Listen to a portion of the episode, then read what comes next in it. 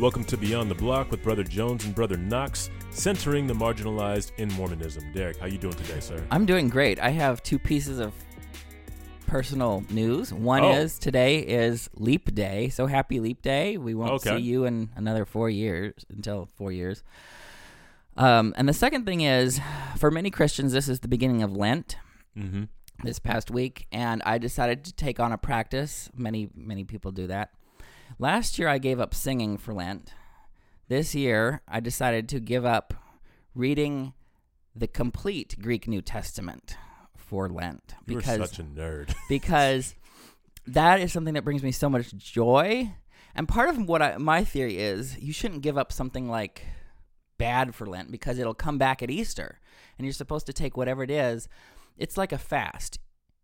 You bring it back and use whatever it is to celebrate at Easter time. So here's what I've done. I've actually taken my Greek New Testament or one of them, and I literally put a post-it note over the last page of Revelation so that I can't finish reading the Greek New Testament. And then I will pull it off on Easter and read the end of it, and I'll be so happy. so, first of all, you're going to read the whole New Yeah. Testament in 40 days. Yes. Yeah. Start between now and Easter, I will read it and then be so happy when I complete it.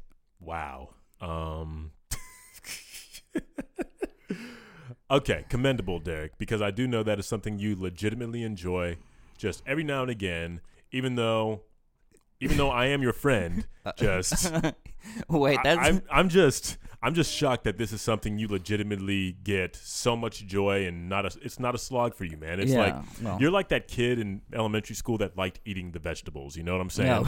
no. like that's what you remind me of. Nobody wanted to eat the vegetables, but you like want to eat all the vegetables. In fact, you enjoy. They're your favorite part. I know. And you know, that's both I mean, that I can only see that as a blessing. Like I don't see the curse in that at all, actually. And I think what happened is there's so much culturally, not just in our church but others, that culturally sets people up for failure with the scriptures. It's not done in a way that's life giving, it's done as a chore.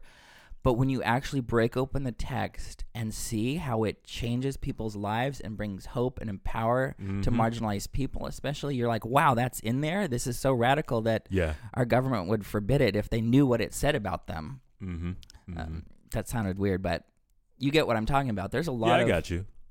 a lot of stuff in there that this is right. And literally, governments have uh, banned the Bible. Yes, Even in. Europe, people said, no, we're going to prevent this from being translated into the language of the people because we don't want them to read it. And like Right.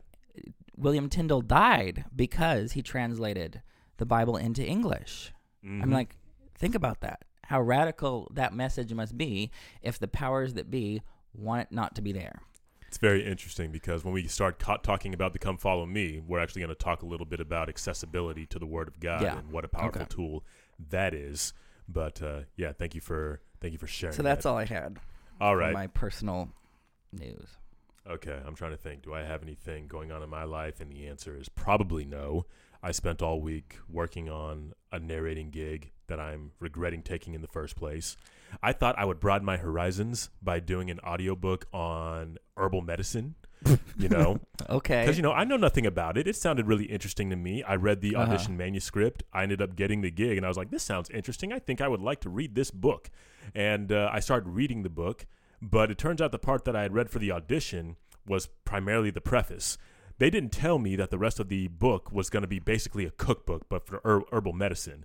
It was so Mhm. boring. All I did was read like descriptions for hundreds of plants. You know what I'm saying? And just I would love hearing your voice describe plants to me. bruh like i hated reading it just it was such a slog like here's the thing there were so many words in that book i didn't know like i you know i'm relatively educated like i have a Yeah. bachelor's degree and you know i've always at least in my adult life enjoyed reading but there were so many words in that book i didn't know so many sciency words so many like Yeah. you had to read like oh this is hemp of the family of such and such and i'm just like there are so many words that ended in Asia or Isii or something like that. And I'm just like, and the worst part was I tried to go on the dictionary.com website or Merriam Webster. They didn't have these words. oh, Like I tried looking these words up and they didn't have the words. And further, like further, a lot of the there was like poor grammar, there was bad spelling. I had to go back to like the publisher, be like, I need y'all to revise this if you want me to read it, or if you want me to edit it, you need to pay me more. And I was just, it was just such a slog, man. I hated doing it. I'm never reading another book like that again. So, you know, I, I really have enjoyed moving into this new world of uh, narrating audiobooks, but just the one time I decide to be adventurous, it just backfires and it's rough. Anyway, I know so much about herbal medicine now, and I know how to pronounce Mhm. so many family names of plants. So I did gain that. Wow. And of course, they pay me to do it. So, so that's cool. will did they talk about all these essential oils people?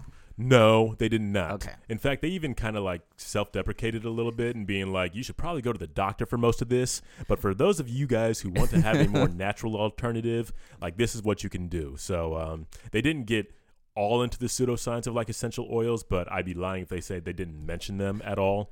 Because uh, part of the cookbook, part of the book was them talking about formulas of essential oils you can like mix with the plants and how you can like ground them up in mortars and make all these remedies. A lot there are a lot of ways to make expectorants, bruh. Like Oh. I never knew there were so many ways and so many things in nature you could use to make expectorants with. And that's more useless knowledge I have now. Hopefully, we never get to the point where if this corona- coronavirus thing really gets out of hand, that we have to bug out or bug in to the point where I'm like picking plants. I'm like, oh, I know what that is. We can use that for an expectorant or an or a poultice or a or a medicine or something like that. oh Just- no. But for now, the knowledge is relatively useless. So that that's been my week. Wow. Okay. Anyway, Sounds like fun. we got we got some stuff to talk about. Like I know we wanted to save the majority of our time today for the come follow me, so let's just uh, go through this news right quick. Um, so so the big, or I guess the biggest piece of news, we we still have some spillover from uh, the honor code and the honor code change and uh, the handbook updates. There's still some pour over from that, but the newest thing this week has been the statements the church has released on the coronavirus. Derek, you want to talk about that real quick? So we've got a number of changes coming up. There are uh, they've asked people not from the U.S. not to travel to General Conference in April.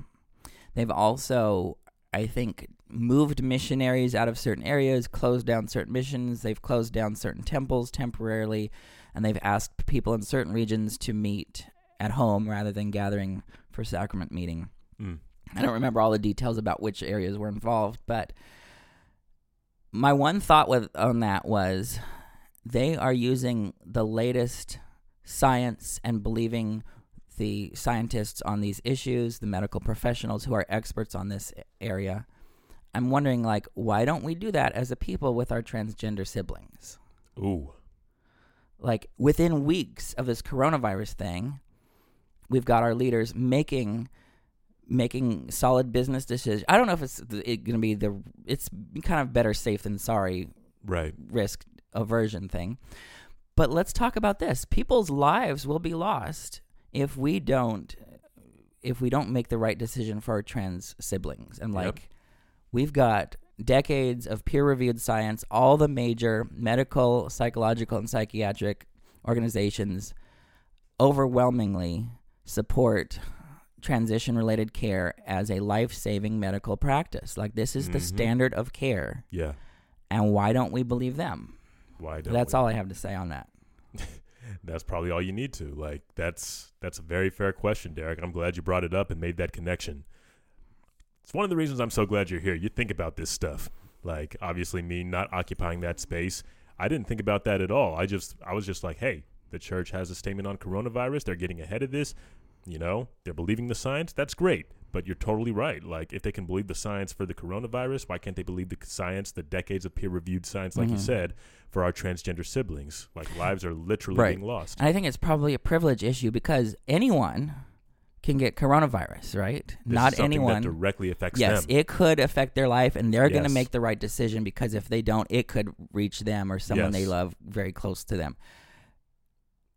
And our our our trans siblings, like, they're not in a position of leadership in our church. hmm and their voices are only beginning to be heard and i'm like yeah this is this is real so Yeah, that's how privilege works that's exactly how it works. It's a problem for us, so it's a problem for everybody. But if it's not a problem for us, then we're not going to worry about it. yeah All right.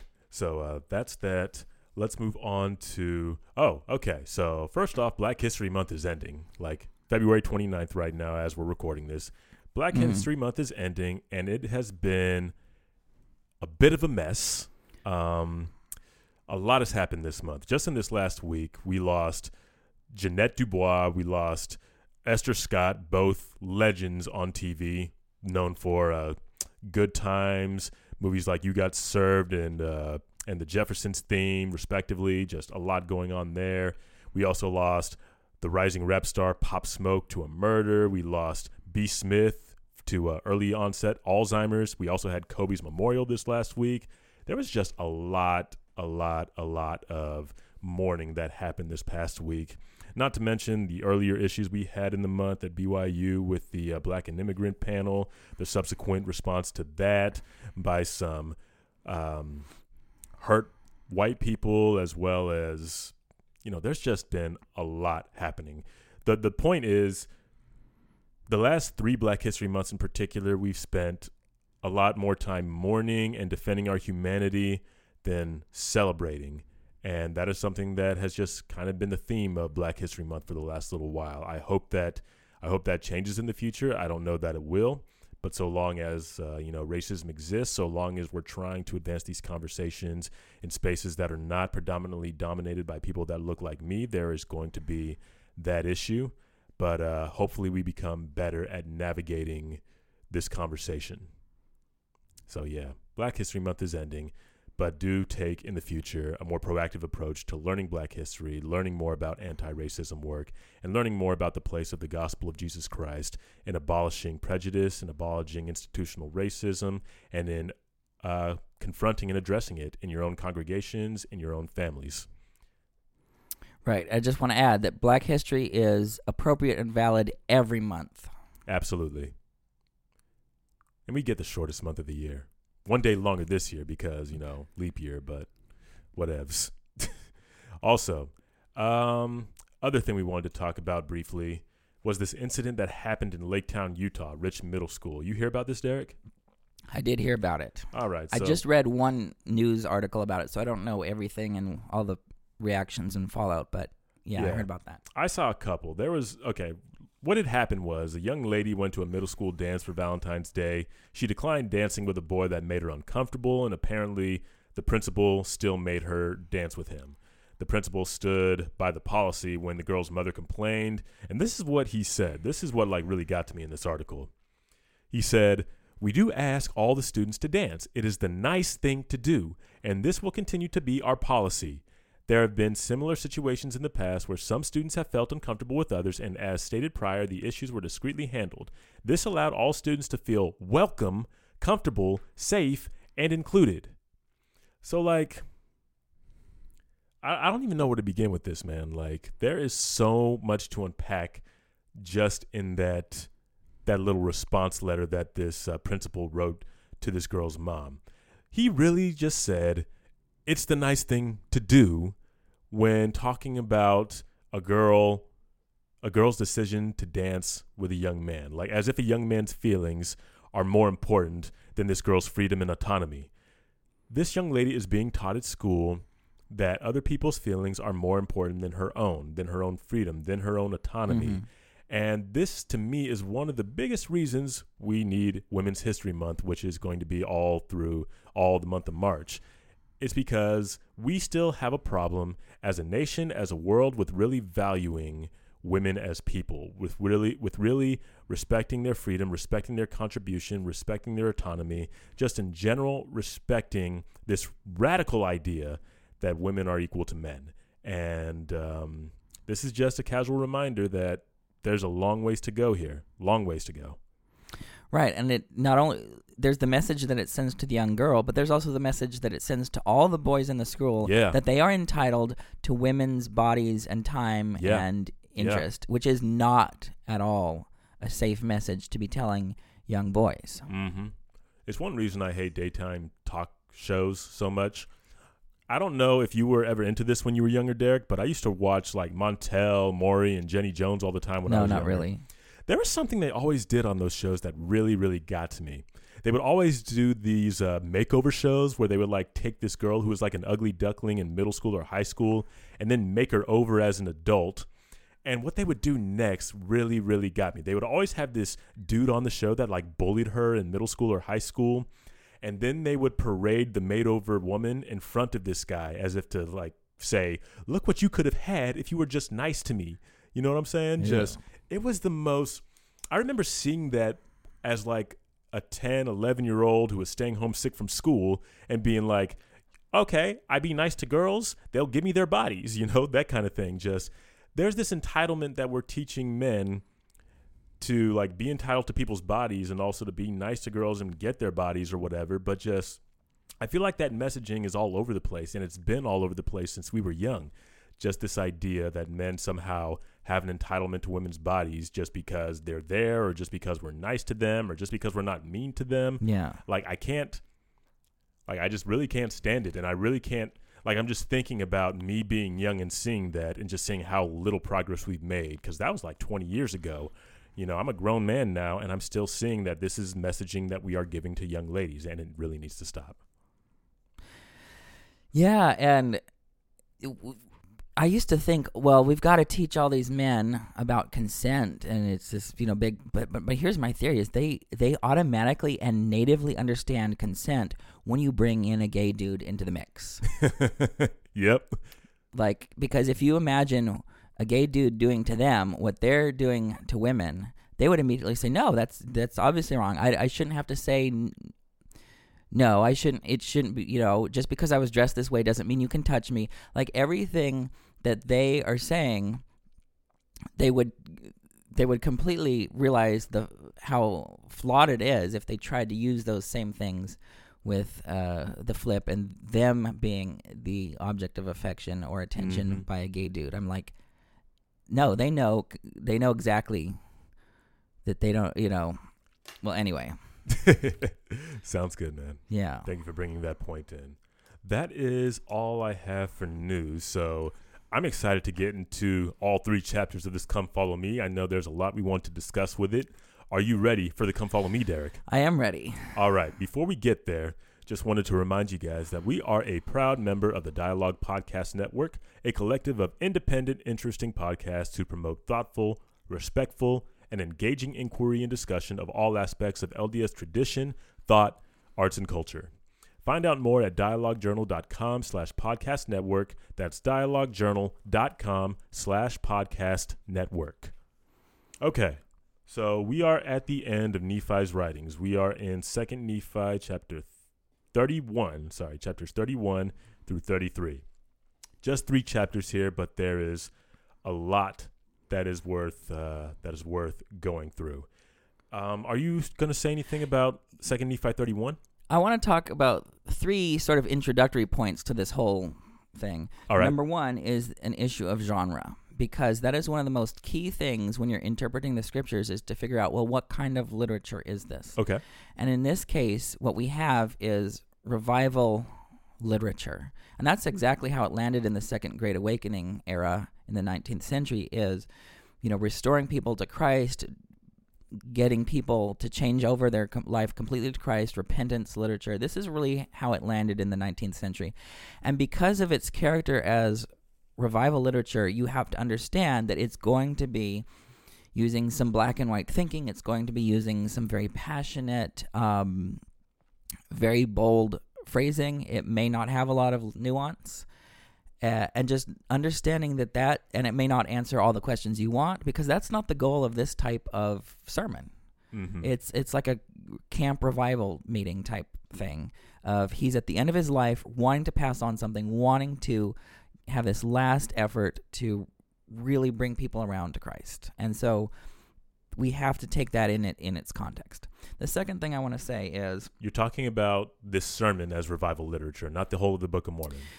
Not the whole of the book of mormon even though that all of it kind of feeds into that as well because the whole the book of mormon as a whole is is trying to get people to believe in christ as well Yeah. Yeah. so it's it all kind of ties together but especially this one at the end of his life he's got one last chance to make an impact on the rest of the world The second point I wanted to make is that Nephi is not the hero of the story. Christ is. And a lot of people want to look at the earlier chapters in Nephi's journal here and say, look at what Nephi did. We should imitate him, and he's the the end of it all. And like, no, he's actually just pointing us all to Christ. And Nephi's going to be flawed, and he's going to have certain things that that's not going to be how God works with everyone. God works with every one of us as individuals, and it's all supposed to. And I love how Nephi does that. He deflects away from himself and towards Christ, which is what the best of prophets do. Yeah. And the third point I want to make is that Nephi is this is one that Reverend Dr. Fatimah Salleh points out is that Nephi is speaking from a lifetime of trauma. Mm. And that's the other reason that we may see some like black and white thinking in his in his uh, text here. And there's something that we learn from from social dynamics is that hurt people hurt people. And he may not um, predict or know all of the consequences of everything that he's saying, but he's doing his best effort based on his limitation. And he admits his own weaknesses too. He does. Um, and he's doing his best to bring people to Christ in an almost desperate manner. And I think that Yeah. needs to be to be named. That he's he's speaking from a lifetime of, of trauma here, and that's real. And we need to to couch that everything that he says within that framework and say, well, why why is he saying it this way? Mm. And where that gets me is uh, impacts us is some people think without really knowing us that we are coming from a place of pain and anger and just wrath against the church. I'm I, I'm one of the most loyal people. I I chose to be here. You did. You know. I am I am uh I don't I'm surprised that people I have never on this podcast once said anything from from a place of pain or anger. Mm-hmm. Never. I mean, and where I want to want to get that is that that I I'm coming from a place of love and hope and loyalty, loyalty to the gospel, loyalty to the church. And what I'm reminded of is what Nadia Bolz-Weber said. She's a Lutheran uh, Lutheran pastor. She says, "Preach from your scars, not your wounds." Mm.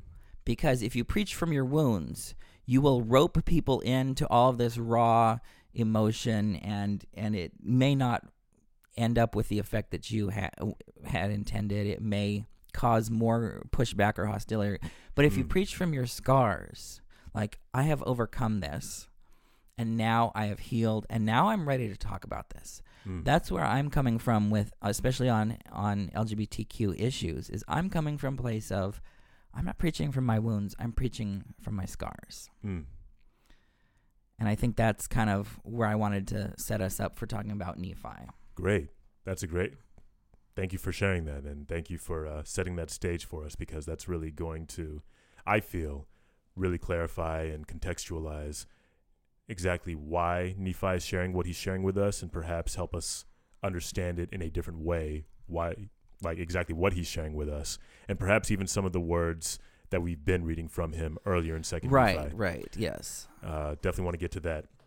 So um, I do have something for the very beginning of Second Nephi 31. I don't know if you have anything uh, that you want to share there before we proceed, but I do have something for these first few verses. Okay, go ahead. Thank you. So, what I really like about chapter 31 is that the doctrine of Christ is set forth plainly and specifically enough. Uh, I broke out my old pair of missionary scriptures because I knew I would have something marked with regard to the doctrine of Christ in this chapter. And I noticed that everything I had highlighted throughout this entire chapter was something that referred to the doctrine of Christ.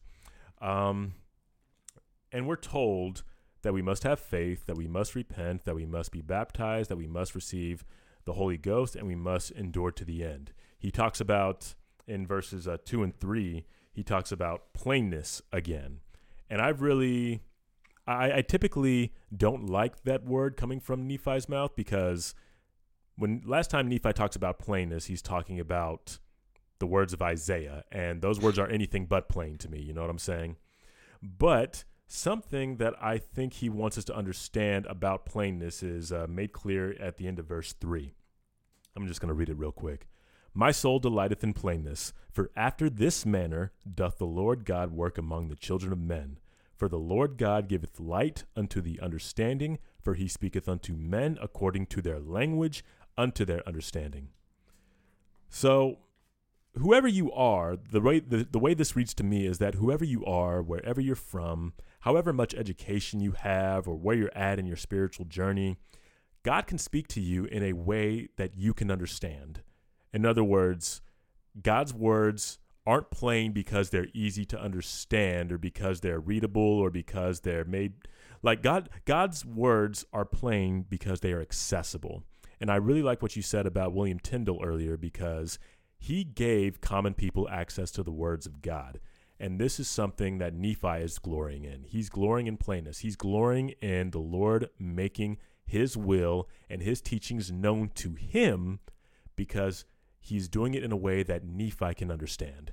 That doesn't mean it's necessarily going to be easy for us to understand, but that's also not to say that the Lord won't do the same for us. In fact, that's kind of the promise here, or that's kind of what we can gain from reading this verse. It's what he says. He speaks unto men according to their language and to according to their understanding. So the Lord can do the same for all of us. He can speak to us no matter who we are, no matter what kind of history or education we got. All of us are entitled to access to the words of God. Mm-hmm. And I love how um, Reverend Dr. Fatimah Salleh connects the plainness with the speaking in their language according to their understanding, because it's, like you said, tailored to what Nephi, Yes. His own language and understanding. Mhm. So it's going to be plain to him, but what he got might not be plain to other people who have a different language and different understanding. ah, yeah. And for example, a lot of people think that the law of chastity is plain, or that the think teachings around gender or gender roles or women is Yeah. like that has to be plain. But it may be plain to you because of your limitations and your understanding and line upon line. But when God speaks to those on the margins, it's going to be plain to us. It's going to be obvious to us that that we fit in and Right. that there's a place for us, and Right. that needs to be named. That the plainness isn't really transferable because what's plain to Nephi or what's plain to me might not be plain to Nephi if he doesn't have the same understanding and language that I do. Okay. Gotcha. Right? And so they might think something is plain and they might think God's will is clear, but there's limitations involved. Yes. And and so it's so like you're saying those words are plain to Nephi. Just because they're plain to Nephi doesn't mean they're right going to just be plain because just because some for, for example what he says about um, the lamanites that's probably plain to him but it's not going to be plain to the Nephite, um, to the Lamanites, because Right. they're going to have a different experience of God, and, Right, and one right. that could even be more righteous, as we get Mhm. into later. Mm-hmm. So that's kind of what I, the caution is. This this plainness is very much individualized, and it might not be transferable. It might not be universal. Uh, well, it is universal in the sense that God is going to speak to you plainly, Right. but right. it might be in a different word and a, than to someone else. And what Okay. God said to the other person might not be plain to you. Mm. That's kind of where I was going with that. Okay. Sweet. Thank you for sharing. It is And- not transferable. That is Yeah. that is a, that is so important. And one of the thing is, things about this is when you look when you read the Bible in the King James, it almost sounds like it's all written in one style because that English is so different from ours. Uh huh. But when you read it in the Hebrew and Greek, you realize you've got very, very different literary styles, vocabulary styles, syntax styles. It's just very different. God is speaking through humans, and there's going to be human fingerprints all over the scriptures. Okay. And I want to tie this in just briefly with what I said last week about the three windows. And the realistic approach to Revelation is that there's going to be a little bit of our reflection in the in the scriptures that we write Right. we're a prophet. Right. And it's it's going to be according to you know what line we're on because it's line upon line like did you do your homework did you study it out in your mind did you ask the right questions god isn't doesn't treat us as robots but there's going to be a, a, some subjectivity and personal influence into what a revelator gets from god Right. and people might think that this is sort of weird, but my position that I'm staying right here is the absolute orthodox Latter day Saint position. If you look at all of our scriptures, all of the words of our prophets, and you take them as a whole, you realize that this is what we've always been saying. If you look at the, the Bible, the Book of Mormon, modern prophets, they're all saying that this inspiration has an element of subjectivity and and negotiation in it. It's not just dictated plop down from God. Right. And so I don't think our position should be criticized based on its somehow liberal or not orthodox because that is the orthodox p- position is that God and humans meet together mm-hmm. and through a creative inspirational process we work out what we best think God is trying to say in our according to our language and understanding and that's what becomes our scriptures. It's not going to be perfect. We're not fundamentalists. And so my position here is the, the orthodox one. And i also want to notice that um this other idea that that god just plops down something fully clear and fully obvious and fully final and eternal um, without flaw is is really cultural and f- it's it's folklore in our tradition. It's not actually in our sources anywhere. Um, and I liked how Nephi at the end of this concludes by reminding us of his weakness in Second Nephi thirty three eleven. You and I shall stand face to face before his bar. This is the judgment bar. And ye shall know that I, Nephi, have been commanded of him to write these things, notwithstanding my weakness. So even he's he's saying I'm doing my best job at the last minute. Talk about procrastination. I'm doing my best job here at the final hours, trying to put down as best as I can something, but it's going to have weaknesses in it. mm-hmm. And uh, so that's where I'm just going to leave that for now. All right. Then I'd like to pick this up again, talk a little bit more about uh, Nephi's weakness, because uh, I think in the context of Second Nephi five in particular, after reading verses one through four, I have a little bit more empathy for Nephi, I guess, um, because this is something that he went ahead and named. He talked about his weakness. He still, at this point, doesn't know why he's writing this record, except that the Lord has commanded him to do so. Like he doesn't know who's going to see it. He doesn't know you know he he doesn't know the destiny of these words he's writing and secondly he tells us he doesn't even he what what are the words? Hold up. Let me just pull this up real quick. Okay he says neither am i mighty in writing like unto speaking for when a man speaketh by the power of the holy ghost the power of the holy ghost carrieth it to the hearts of the children of men. Nephi is letting us know this isn't the way he wants us to this isn't the way he wants us to feel to hear his story. Like this isn't the way that um, this isn't ideal for him, and he's not that good at writing, I guess. So like he that that kind of contextualizes a little bit for me what he what what might he have meant when he said what he wrote in Second Nephi five. You know what I'm saying?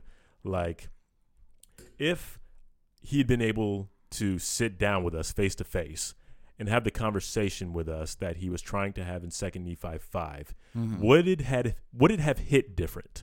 You know what I'm saying? It might have. It might have. Yeah. Like maybe the Spirit would have carried a different message to our hearts rather than one that seems to give us all these conflicted emotions about Nephi or about the Book of Mormon in general or about the Mormon Church in general. Like there is a lot that we might be losing simply because Nephi is sharing something with us in a way that he doesn't even want to share it with us. Like Nephi strikes me as the kind of person that if he were alive today, if you tried sending him a text message, he'd be like, "Just come over, we'll talk it out." You know what I'm saying? yeah, maybe. Like he probably hates texting. He probably would much rather sit down and have a conversation, you know, back and forth.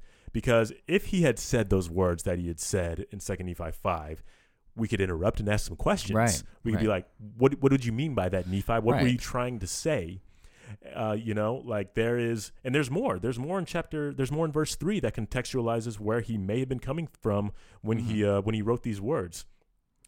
He says, um, "Oh, actually, I should probably read this bit in verse two first. That uh, gives me a little more empathy for Nephi." He says, "There are many that harden their hearts against the Holy Spirit, that it hath no place in them. Wherefore they cast many things away, which are written, and esteem them as things of naught." There are a lot of people who are willing to throw the whole Book of Mormon away just because of what is written in Second Nephi chapter five, and that's really unfortunate because again, what Nephi is telling us here is that, as you said, he's doing the best that he can. This is the best he knew how to write with, and um, you know, just again, he's just doing the best he can with what he's got at that particular time. Right. And it's really unfortunate that somebody would throw away the entirety of his words that testify of Christ just because of what he wrote in 2 Nephi 5. But I want to use verse 3 to contextualize what he may have written there as well. He said, I have written what I have written, and I esteem it as of great worth, and especially unto my people. For I pray continually for them by day, and mine eyes water my pillow by night because of them. And I cry unto my God in faith, and I know that he will hear my cry.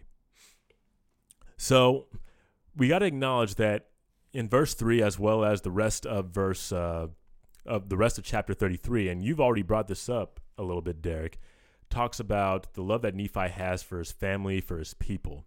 Like he seems to he seems to really love his people a lot. And when you go back and you read Second Nephi 5 in that context, the words that he used to describe the Lamanites are in the context of what they wanted to do to his people. Mm-hmm. Like the Lamanites wanted to extinguish his people.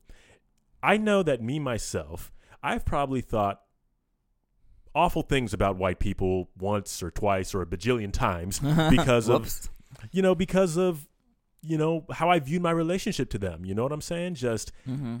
I would be lying if I say I didn't occasionally view white people as less than because of their racism or because of their Hmm. seeming intent on just extinguishing black people. Like I felt at times that black that white people just wanted black people gone, that they just wanted us dead or that they just wanted to have nothing to do with us. And I know in those moments I've thought less than kind things, less than human things about my uh, white brothers and sisters.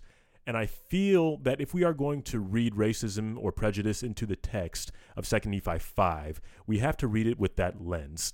Nephi is perhaps really just being ride or die for his own people. He's probably just being ride or die for his family. Like, Mm-hmm. if you are going to threaten the existence of my people, then you know you are probably less than human. You know what I'm saying? And I'm going to try to read that into 2nd Nephi 5 if we are going to read 2nd Nephi 5 through the lens of a prejudice that Nephi has.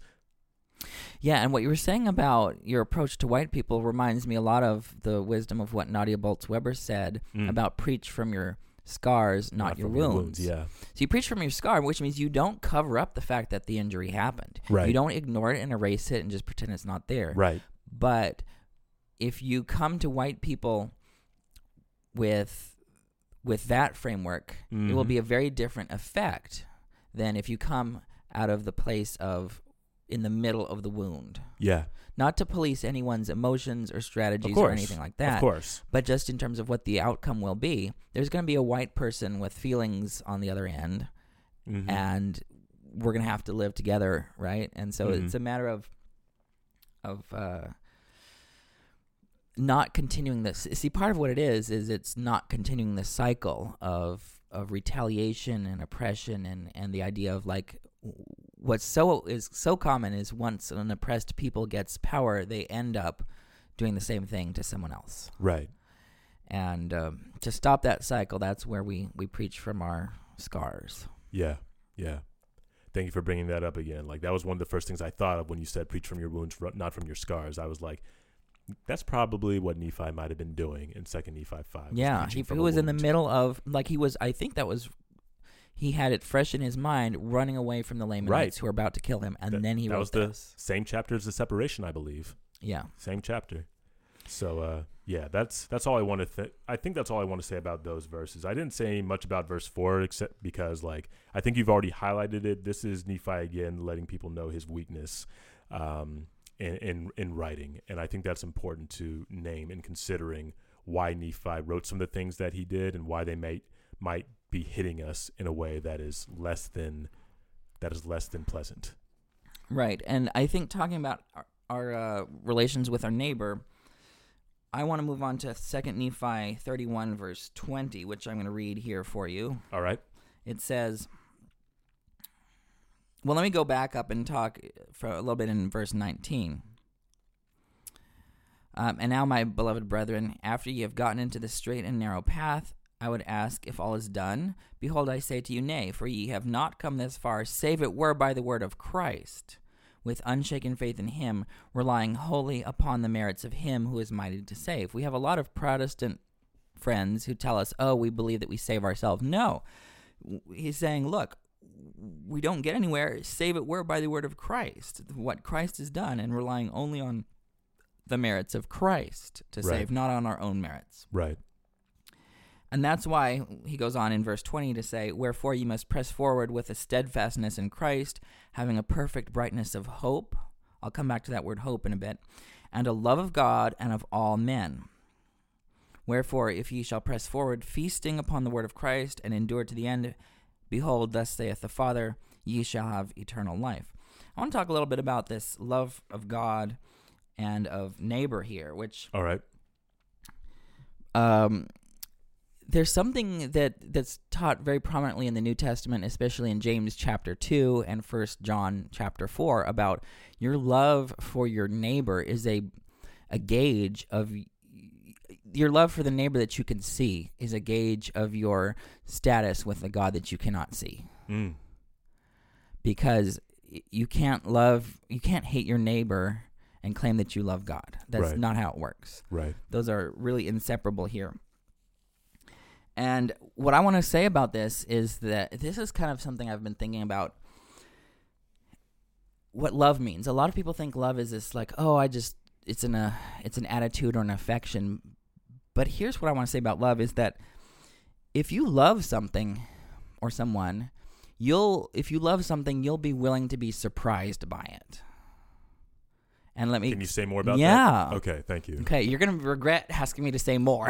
Okay, just I'm I'm very curious. Just if you Just- love, I if you more. love something, for example, if when you when you marry someone on your wedding day, you're you're not saying, "Oh, we're we're done." You have a whole life ahead of you, and you're willing to, to grow into that and be surprised by that person, and Mhm. and you know you're not going to know everything. It's not just some pretty little box that sits on the shelf, and you're like, "Oh, we're done with that. I know everything about that person.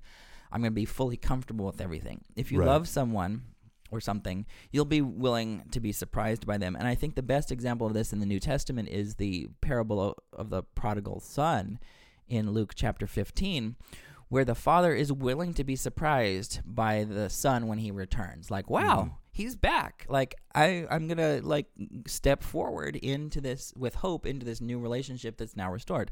The older brother was not willing to be surprised. He's like, nope, that's the same old person. He's he's a bad whatever. He doesn't deserve to come back. He wasted all of our money and and he's he's not willing to, to update his beliefs. Mm. And I think this is really true about the scriptures. Like I love being surprised by things I see in the New Testament. If I'm not willing to be surprised, my relationship is over, I Mm. think. And it's i this is true. Like if you truly love your kids, you're going to be willing to be surprised by them. Mm. They may ta- turn out to be LGBTQ. They may turn out to be, well, you wanted your kid to be a farmer and now they're going to be an artist. Like, Mm. If you truly love your kids, and that's how God treats us. The whole gift of agency is one of saying, oh, look, I'm going to set you here and I'm willing to be surprised by what you do. Mm. Because without agency, we, we would be robots and there would be no surprises for God. Mm. And I think this is very relevant to what's happening at BYU. There are some people at BYU who are saying, I am not willing to be surprised with where the Spirit is moving the church in terms of the honor code today. Mm. And they want to keep it the same. And they're like, nope, I'm stuck in this wooden understanding of doctrine and policy that's unchanging. And and they have this this immediate pushback against against surprise. Right. And I, I think it's really tragic that many people in the church are unwilling to be surprised. Look, there's people who in the church say, almost everyone in the church will say, we love LGBTs, okay? But most of those people aren't willing to be surprised by us. They should be su- surprised, I mean, by by converts who, who are LGBT and want to passionately join the church. And they're like, they didn't think that that could happen. And like, why aren't they willing to be to accept that surprise? Mm. And that's kind of what do you think about all these things? I love them, obviously, Derek. Like, and I have nothing else to add, but I just love what you. I just love the way you put that. We have to be willing to be surprised. Like that is such a cool and poetic idea. Like you're full of poetry, Derek. I, it's one of my favorite things about you. I But should like- write more poetry. but like I just really like this idea or like this way of looking at it that you can be like you can't say that you love someone unless you're willing to be surprised by them and this is the whole idea behind Christ's relationship or sorry God's relationship with us is that he gives us permission to surprise him and he loves us through all of it. One of the only things I could understand in the Isaiah chapters um, I think it's in First Nephi or sorry, Second Nephi 19, where there's that recurring phrase, despite all of it, his arm is stretched out still. Yes. And I think that is just such a beautiful thing that, in spite of it's like no matter what we do, no matter how many times we sin, no matter how many, well, just no matter, it's just that no matter what we do, the Lord is willing to be reconciled to us. mm-hmm. And that is super important to us as members of the church to remember, both on the receiving end of that grace and also as being people who need to extend that grace to other people. Mm-hmm. Uh, so uh, I, I really like that idea because it's a godly one. It is a divine one. I believe that embracing this idea is essential for our exaltation because it is ex- because it's who God is. So yeah, thank you for sharing that. I really like it. Um, so if there's nothing else there, I was going to talk about. Okay, so there's something that hit me kind of weird in the Come Follow Me manual, or it hits me weird now because you talked about needing to be careful in embracing this particular text. You'll you'll see what I mean when I read these verses. Mhm. This is uh Second Nephi chapter 32 verses 3 and 5 in particular. And it's because of how these verses end. Now they're both beautiful verses and they're both encouraging verses. It says, Angels speak by the power of the Holy Ghost, wherefore they speak the words of Christ. Wherefore I said unto you, Feast upon the words of Christ, for behold, the words of Christ will tell you all things what ye should do. And then in verse 5, similar thing. Again I say unto you, that if you will enter in by the way and receive the Holy Ghost, it will show unto you all things what ye should do. Now, I, I sensed there was a little bit, I, I, I sensed that these verses may have been the reason that you said that we needed to approach these last three verses with caution because there's a lot of black and white language in here. And, uh, you know, when I read these in the Come Follow Me, they hit me a little weird, but I didn't know why until you articulated that thought, Derek. So, like, th- there's a lot of comfort to be taken in these words, but also there's some pressure in there. You know what I'm saying? Many of us who wrestle with some big questions about our faith or some big questions in general, we still don't have answers. You know what I'm saying? And I don't want people to be Mhm. using, you know, these verses as a spiritual barometer of sorts to say, because I don't have answers, I must not be totally in tune with the Spirit. But that is that's everybody. Even Nephi himself, he didn't have all the answers. There was times when he had to act in faith. You know Exactly. what I'm saying? And there's people now, especially our trans, uh, especially our trans siblings, who still don't have answers Mhm. but they are nonetheless moving forward in faith. And the fact that they don't have all the answers with regard to their place in the plan of salvation or their place in the Church of Jesus Christ of Latter day Saints, this doesn't mean that they're not spiritually in tune. Because Mhm. you can still be spiritually in tune, you can still feast upon the words of Christ, you can and, and still not have all the answers. You know what I'm saying? Exactly.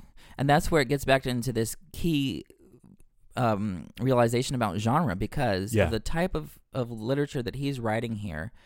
There's going to be exaggeration. There's going to be hyperbole. There's going to be very strong statements of uh, that come out of his passion, and it may not be fully nuanced. The exceptions may not be delineated. That's not what we're here for Right. in this type of genre. And I you're going to get some of this very concrete language of like I've got it all figured out and this is the way it is and these are the steps you have to do to be saved and there's it's all laid out so plainly. I should I hate to say, but it's it's plain to him because he's in in this particular passionate mode of orality here Uh-huh. where he's writing as though he's he's doing a sermon yeah. to to revive people to faith. And it, it's a lot, a lot of political speeches are like that too. You're going to get exaggeration and hyperbole and a lot of a lot of really strong concrete language here, which isn't always going to be the most sophisticated or the most nuanced. And that's Mm. that's the way it is. And we can use this concept of genre to say that's that's what's going on here. Would that be a fair way to uh, reconcile what we're reading in these verses with the experiences that people are having, particularly ones who are wrestling with big questions?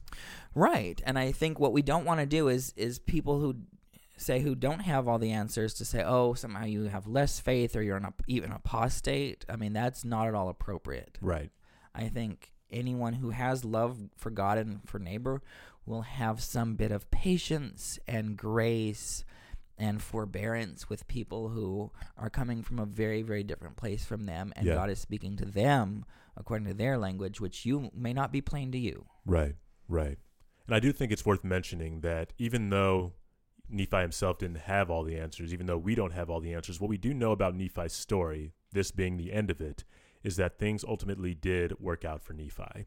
Things that, you know, ultimately will work out for him and his people, even though, you know, I mean, we know how the Book of Mormon ends. His Right. people are going to be destroyed. But as we uh, as we read before, you know, they're not going to be silenced. They're going to be exalted. Mhm. Nephi, you know, no doubt in my mind that he's going to receive eternal life. And I think one of the things that Nephi wanted to drive home, and one of the things that we can learn from his story, is that in as much as we make an effort to do the best that we can with what we've got, we're going to be okay. And that seems to be the big message of second of uh, second Nephi 31, which talks about the doctrine of Christ, which is that if we endure to the end, in other words, if we persist in our lives doing the best we can to continually repent, we will have eternal life and we will be guided by, you know, by our Father in heaven.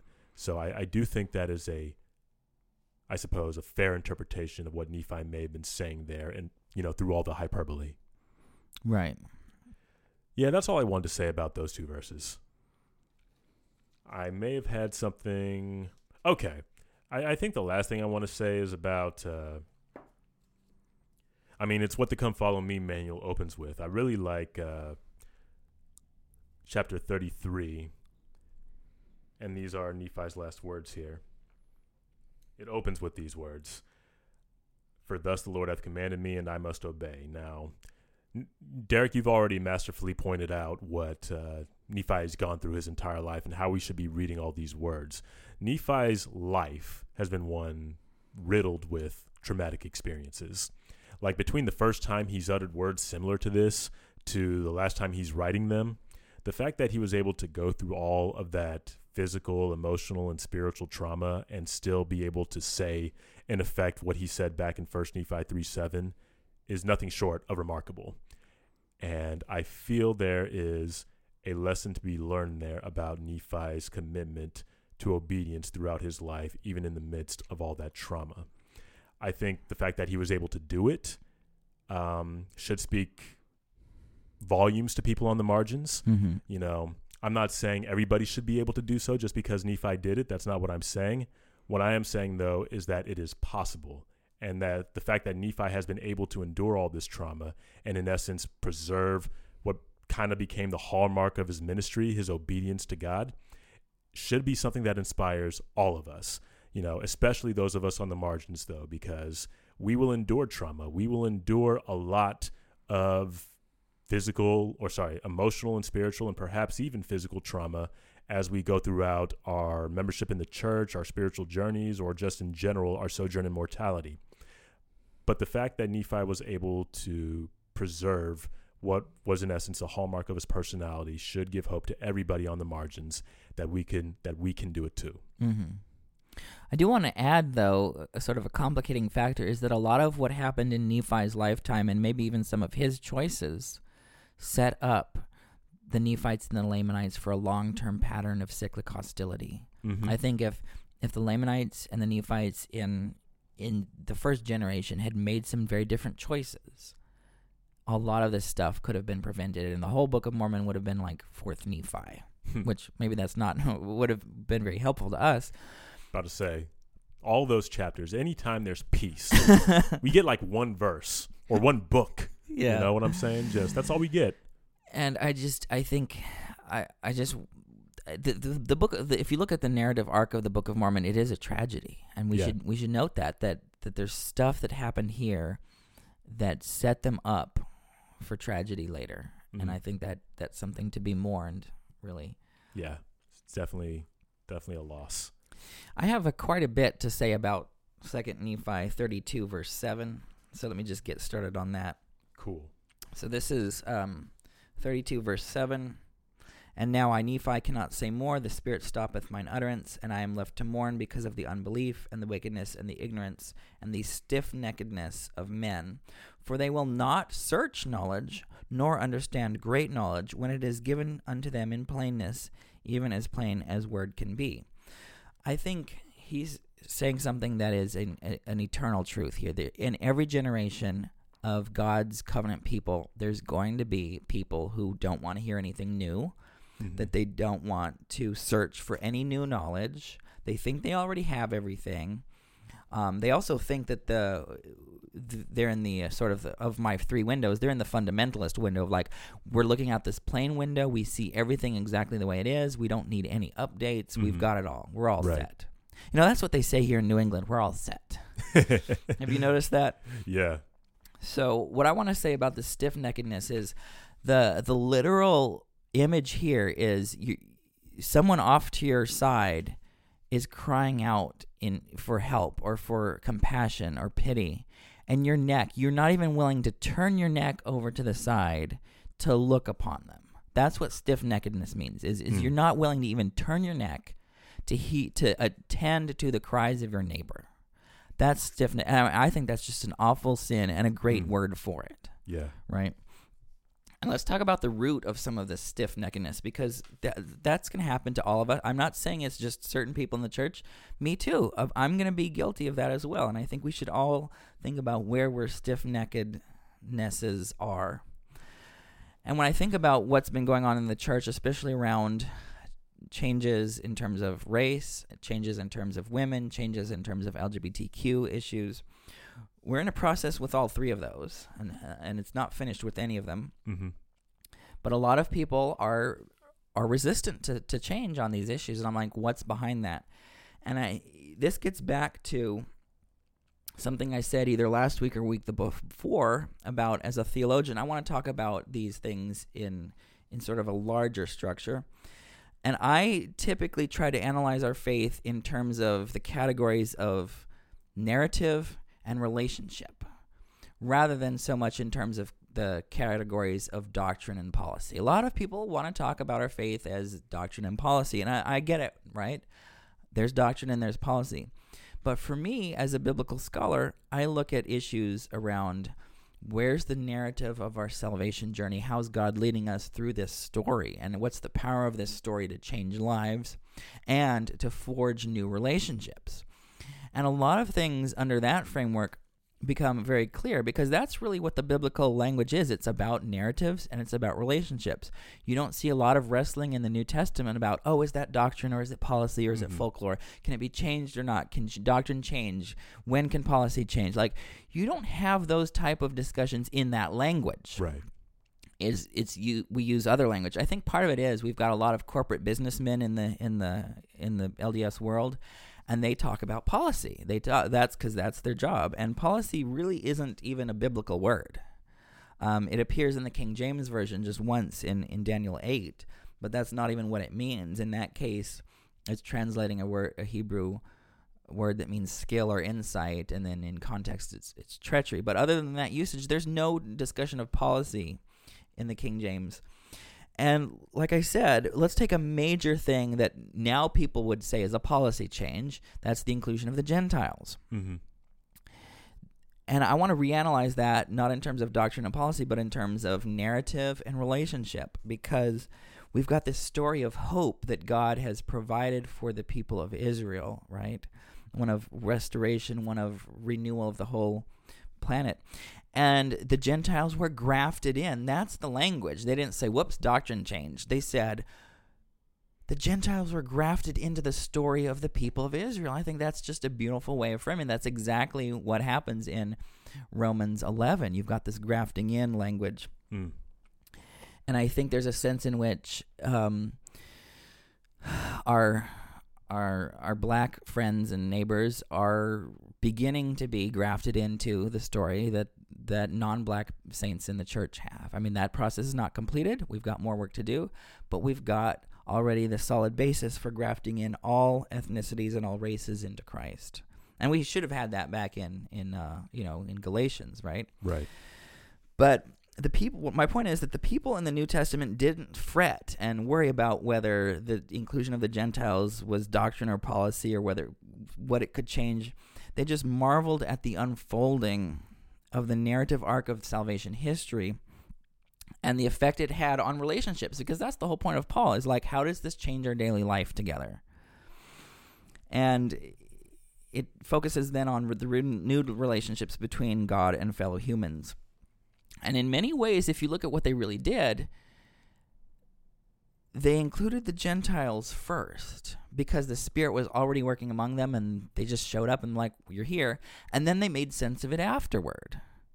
And I think that's almost backwards from looking at it from a doctrine and policy thing where you have to figure out the doctrinal policy first and then include.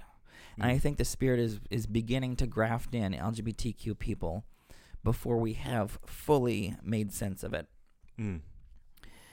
And I want to talk about this. People might say, "Well, Derek, you're just being a like a liberal, whatever weirdo." I'm like, no. My focus on narrative and relationship is the orthodox position of all the scriptures. Yes, there's the word doctrine there, but just because I'm focusing on those things doesn't mean that I support false doctrine. In fact, I am anti false doctrine, and I'm not like lenient on false doctrine at all.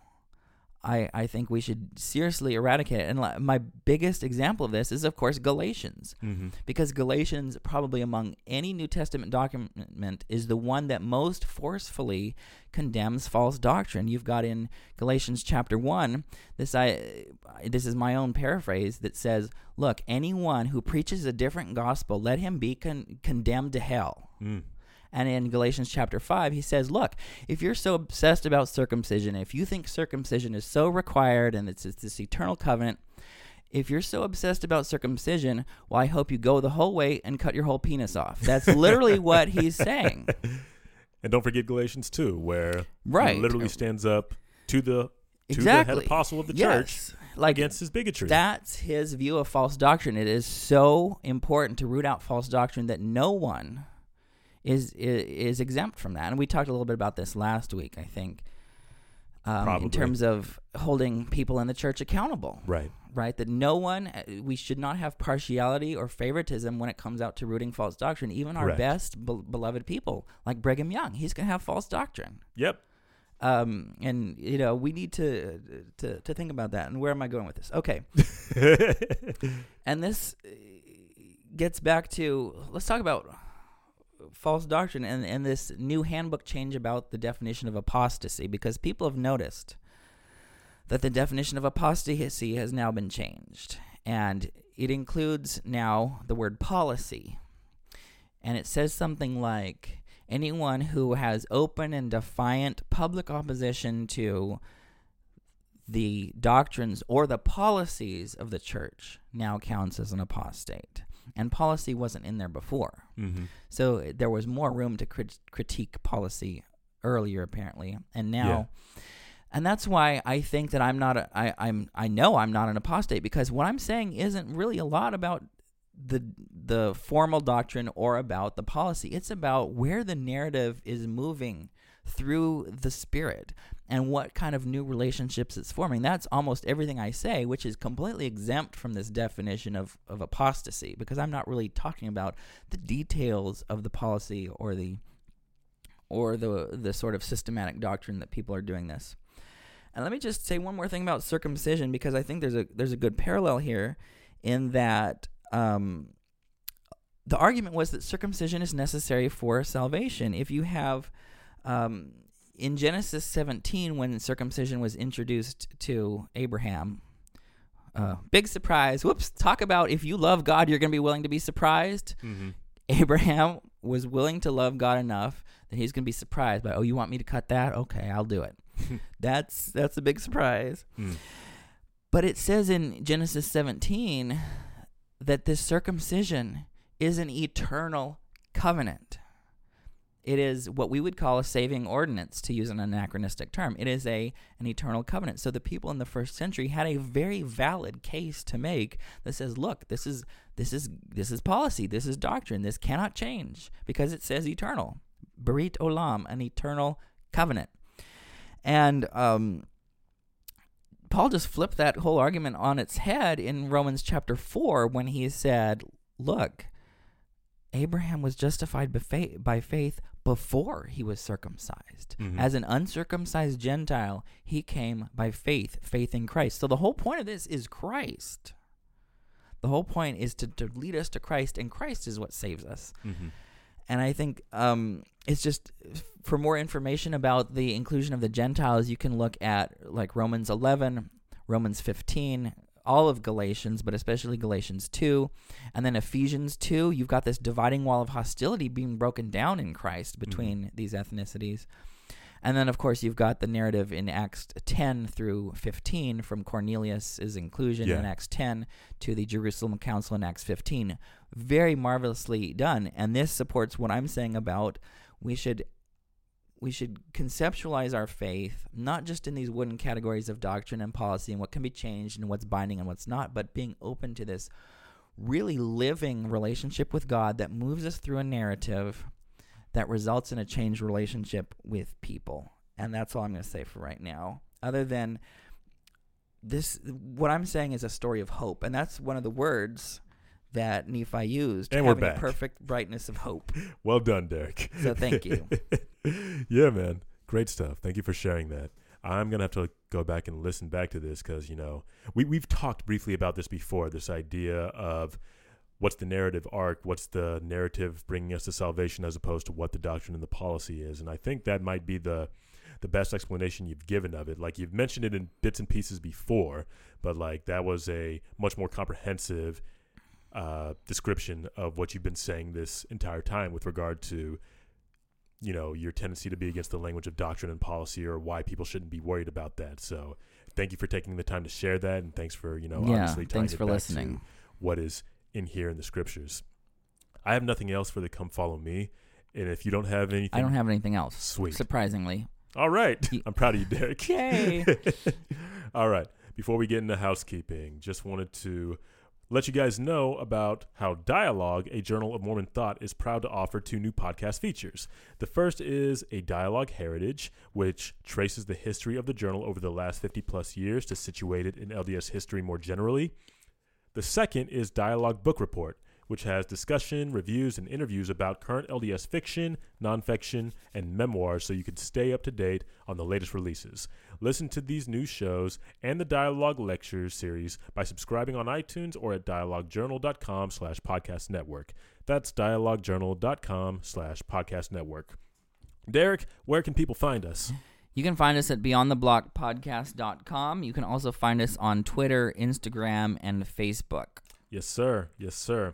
And thank you guys, by the way, for uh, responding to our most recent request for how you guys have uh, found us. Like we hit a milestone this past week. We've hit over 500 followers on Facebook, which is really cool.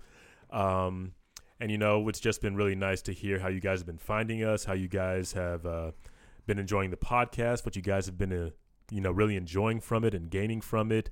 It really means a lot to us to know that it has meant a lot to you guys because this work is something we take very seriously. It's something we take a lot of pleasure in, and uh, to know that it's bringing joy to other people, that it's bringing, you know, all kinds of good things to other people, really means the word to us. Like we do this anyway, Yeah. like, but the fact that so many we're able to include so many people into our conversations and so many other people into this work that we're doing and this community that we're building that has really made it all the all the more worthwhile so thank you Yeah, thank you. We've had we've have over 500 likes on Facebook. Um, we have got a lot of five star reviews. I think sharing this podcast with others is one of those small and simple things that can change the course of history and really, uh, you know, bring great things to pass. You never know what life you can change or what direction the course of the church or uh, and marginalized people in the church can change just based on uh, because you know the, the the the future apostles and prophet of the church they could be listening to us right now yeah because of y'all because of y'all yes like basically we're blowing up because you guys are showing up Wow, that's a good point. Yes. So Now I have to have a good. And here's what I'm going to say is a You- lot of people, you're always have good points, Derek. You always have good points. Thanks. A lot of people say, "Oh, I wish I had a time machine to go in back into the past and change just a small detail and and see those see those so change a small detail in the past so I can change the present." Well, what, what I'm telling you today is you can change the present today in order to change the future. You can have a big effect on the future. Imagine coming back in time to this point right now and saying, "Look, I can I can be present with someone who's in a marginalized position and, and change their life. I can share this podcast. I can share the idea. Even if you don't share the podcast, you can take these ideas and share them in your classes, share them with your families, because there's a lot of people who won't listen to the podcast who will listen to you. yeah. And that's the number one thing you can do to amplify our voices is is take what you've learned and let it change your life and let it change the life of everyone around you because that's really Christ. Mm-hmm. All right. There's nothing else. That's it. It's all right. It's been a pleasure, guys. We'll see you next week. See you next week. Bye.